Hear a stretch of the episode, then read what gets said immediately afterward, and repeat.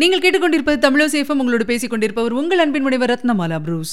தமிழசேஃபமில் இனி நீங்கள் கேட்கலாம் ஆரம்பகால சிகிச்சை முறை பயங்கரங்களும் மருத்துவத்துறையின் வளர்ச்சியும்.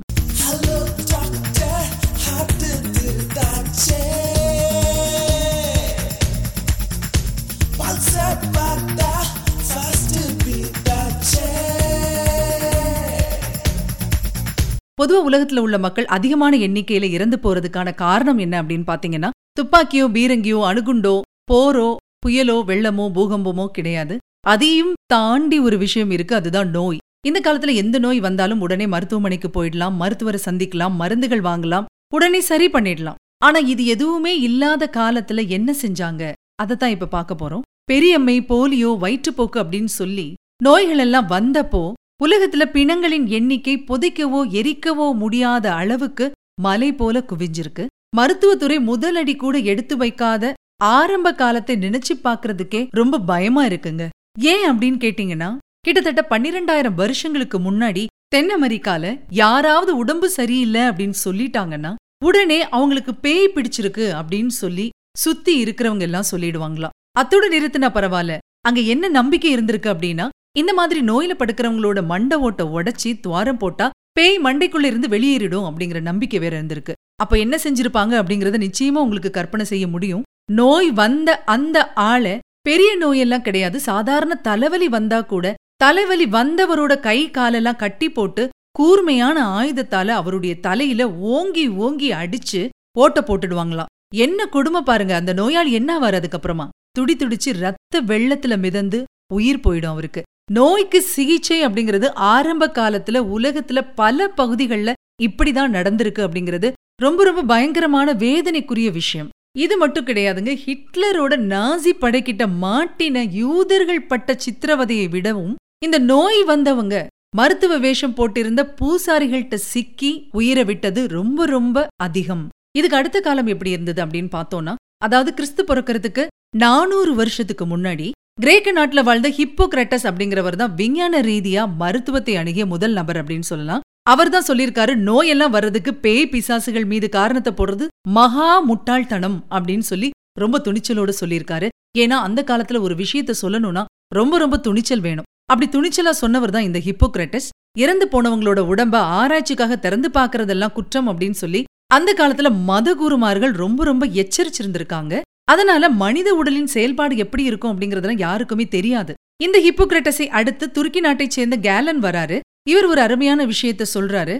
மனுஷ உடம்புல ரத்தம் சளி பித்தநீர் கருப்பு பித்தநீர் இப்படி நாலு வகையான திரவங்கள் இருக்கு. இதுல எந்த ஒரு திரவத்தின் அளவு குறைஞ்சாலும் சரி அதிகமானாலும் சரி அவருக்கு கண்டிப்பா நோய் வரும் அப்படின்னு சொல்றாரு. இந்த நம்பிக்கை கிரேக்கர்களுக்கும் இருந்துச்சு. கிரேக்கர்கள் நம்பின இதைத்தான் உண்மை அப்படின்னு சொன்னாரு.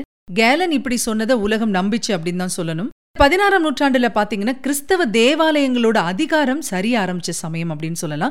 இந்த நேரத்துல இறந்து போனவங்களோட உடம்ப வச்சு அனாட்டமி படிக்கிறதுக்கு உலகுக்கு வாய்ப்பு கிடைச்சது. இதுக்கப்புறமா தான் இதய துடிப்பு ரத்த ஓட்டம் இத பத்தின தவறான எண்ணங்கள்லாம் மக்களால கைவிடப்பட்டுச்சு. இதுக்கு முக்கியமான காரணம் யாரு அப்படின்னு பாத்தீங்கன்னா ஆங்கிலேய விஞ்ஞானியா இருந்த வில்லியம் ஹார்வி அப்படிங்கிறவர் தான். இதுக்கப்புறமா தான் தன்னோட உடம்புக்குள்ள இருக்கும் இதயம் துடிக்குது அப்படிங்கறதையே மனுஷன் உணர ஆரம்பிச்சான். இதுக்கப்புறமான காலம் பாத்தீங்கன்னா பாக்டீரியாக்கள்ட்ட இருந்து எப்படி தப்பிக்கிறது அப்படிங்கறது தான். பாக்டீரியாக்கள்கிட்ட இருந்து மனுஷனை காப்பாத்தக்கூடிய தடுப்பு மருந்தை லூயி பாஸ்டர் கண்டுபிடிச்சாரு.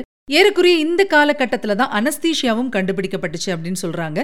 இதுக்கப்புறமா தான் நோயாளிகளோட வீடுகள்ல நடந்து வந்த பல சிகிச்சைகள் அறுவை சிகிச்சைகள் உட்பட எல்லாமே மருத்துவமனைகளுக்கு வருது.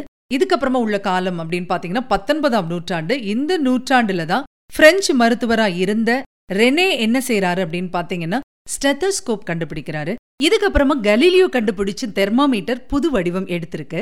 இதை தொடர்ந்து எக்ஸ்ரே எண்டோஸ்கோப் இதெல்லாம் வருது. மருத்துவ கண்டுபிடிப்புல ரொம்ப ரொம்ப சிறந்ததா சொல்லப்படக்கூடிய பென்சிலின அலெக்சாண்டர் பிளமிங் ஆயிரத்தி தொள்ளாயிரத்தி இருபத்தி எட்டாம் வருஷம் கண்டுபிடிக்கிறாரு. நோய்களை எதிர்த்து போராடுறதுக்கு மனுஷனுக்கு கிடைச்ச புதிய ஆயுதம் தான் இந்த பெனிசிலின். இதுக்கப்புறமா பாத்தீங்கன்னா இசிஜி ஸ்கேனர் அப்படின்னு சொல்லி பல சாதனங்கள் கண்டுபிடிக்கப்பட்டது. கிட்னி மாற்று அறுவை சிகிச்சையில இருந்து இதய மாற்று அறுவை சிகிச்சை வரைக்கும் டெஸ்ட் டியூப் பேபில இருந்து குளோனிங் வரைக்கும் மருத்துவம் வேக வேகமா வளர்ந்துட்டே வந்தது வளர்ந்துட்டே இருக்கு. இதுலயும் பாத்தீங்கன்னா ஒவ்வொரு தடவையும் ஒரு புதிய மருந்தை ஒரு விஞ்ஞானியோ ஒரு மருத்துவரோ கண்டுபிடிக்கும் பட்சத்துல அவ்வளவு எளிதா சோதனை பண்ணி பார்க்க முடியாது. அதாவது தான் கண்டுபிடிச்ச மருந்து வேலை செய்யுமா செய்யாதா அப்படிங்கறத அவங்க கண்டுபிடிக்கிறது ரொம்ப ரொம்ப சிரமம். அதனால அதுல சில பேர்லாம் என்ன செஞ்சிருக்காங்க பாருங்க முதல்ல அவங்க உடம்புல நோய் கிருமிகளை ஏத்திக்குவாங்களாம். அதுக்கப்புறமா தான் கண்டுபிடிச்ச அந்த மருந்த தன்னோட உடம்புல செலுத்துவாங்களாம். அதுல ஏதாவது மாற்றம் வந்ததுன்னா மட்டும்தான் அத உலகத்துக்கே சொல்லியிருக்காங்க. அலெக்சாண்டர் பிளமிங் அந்த மாதிரி தான் செஞ்சாரு. தன்னோட உடம்புல நோய் கிருமிகளை ஏத்திக்கிட்டாரு. அதுக்கப்புறமா தான் கண்டுபிடிச்ச மருந்த தன்னுடைய உடம்புல ஏத்தினாரு. மாற்றம் வந்ததும் தான் வெளியில சொன்னாரு. சரி இதுல எங்கேயுமே இந்தியாவை பத்தின எதுவுமே இல்லையா? அப்படின்னா நிச்சயமா இருக்கு. பல ஆயிரம் வருஷங்களுக்கு முன்னாடியே மூலிகைகளை வச்சு வியாதிகளை குணப்படுத்தும் முறையை இந்தியா கற்றிருந்தது. அனாட்டமி பற்றிய விவரங்கள் இல்லாமலேயே பல அறுவை சிகிச்சைகளை செய்யும் வித்தைகளை கூட நம்முடைய மருத்துவர்கள் கற்றிருந்தார்கள். சர்ஜரி பண்றதுலயும் தலை சிறந்து விளங்கியிருக்காங்க. இதெல்லாம் இந்தியாவுக்கு பெருமை அப்படின்னு நம்ம சொல்லலாம். இத பத்தி விரிவா இன்னொரு நிகழ்ச்சியில பேசலாம். ஆக மனித குலத்தின் மேம்பாட்டுக்காக மருத்துவர்கள் இப்படி நிறைய தியாகங்களை செஞ்சுட்டே வந்திருக்காங்க. ஆக மருத்துவர்கள் என்றென்றைக்கும் போற்றப்பட வேண்டியவர்கள். நம்ம எல்லாருமே அவங்களுக்கு நன்றி கடன் பட்டிருக்கோம் அப்படின்னு தான் சொல்லணும். ஆக இவர்கள் செய்த தியாகங்களை என்றென்றும் மறக்காமல் நன்றி உணர்வோடு இருப்போம் அப்படின்னு சொல்லிட்டு இந்த நிகழ்ச்சியை நிறைவு செய்வோம். மீண்டும் மற்றொரு நிகழ்ச்சியில் உங்களை சந்திப்போம். அதுவரையில் உங்களிடமிருந்து விடைபெற்றுக் கொள்பவர் உங்கள் அன்பின் முனைவர் ரத்னமாலா புரூஸ். தொடர்ந்து இணைந்திருங்கள். இது உங்கள் தமிழசேஃபம் இது எட்டு திக்கும். எதிரொலிக்கட்டும்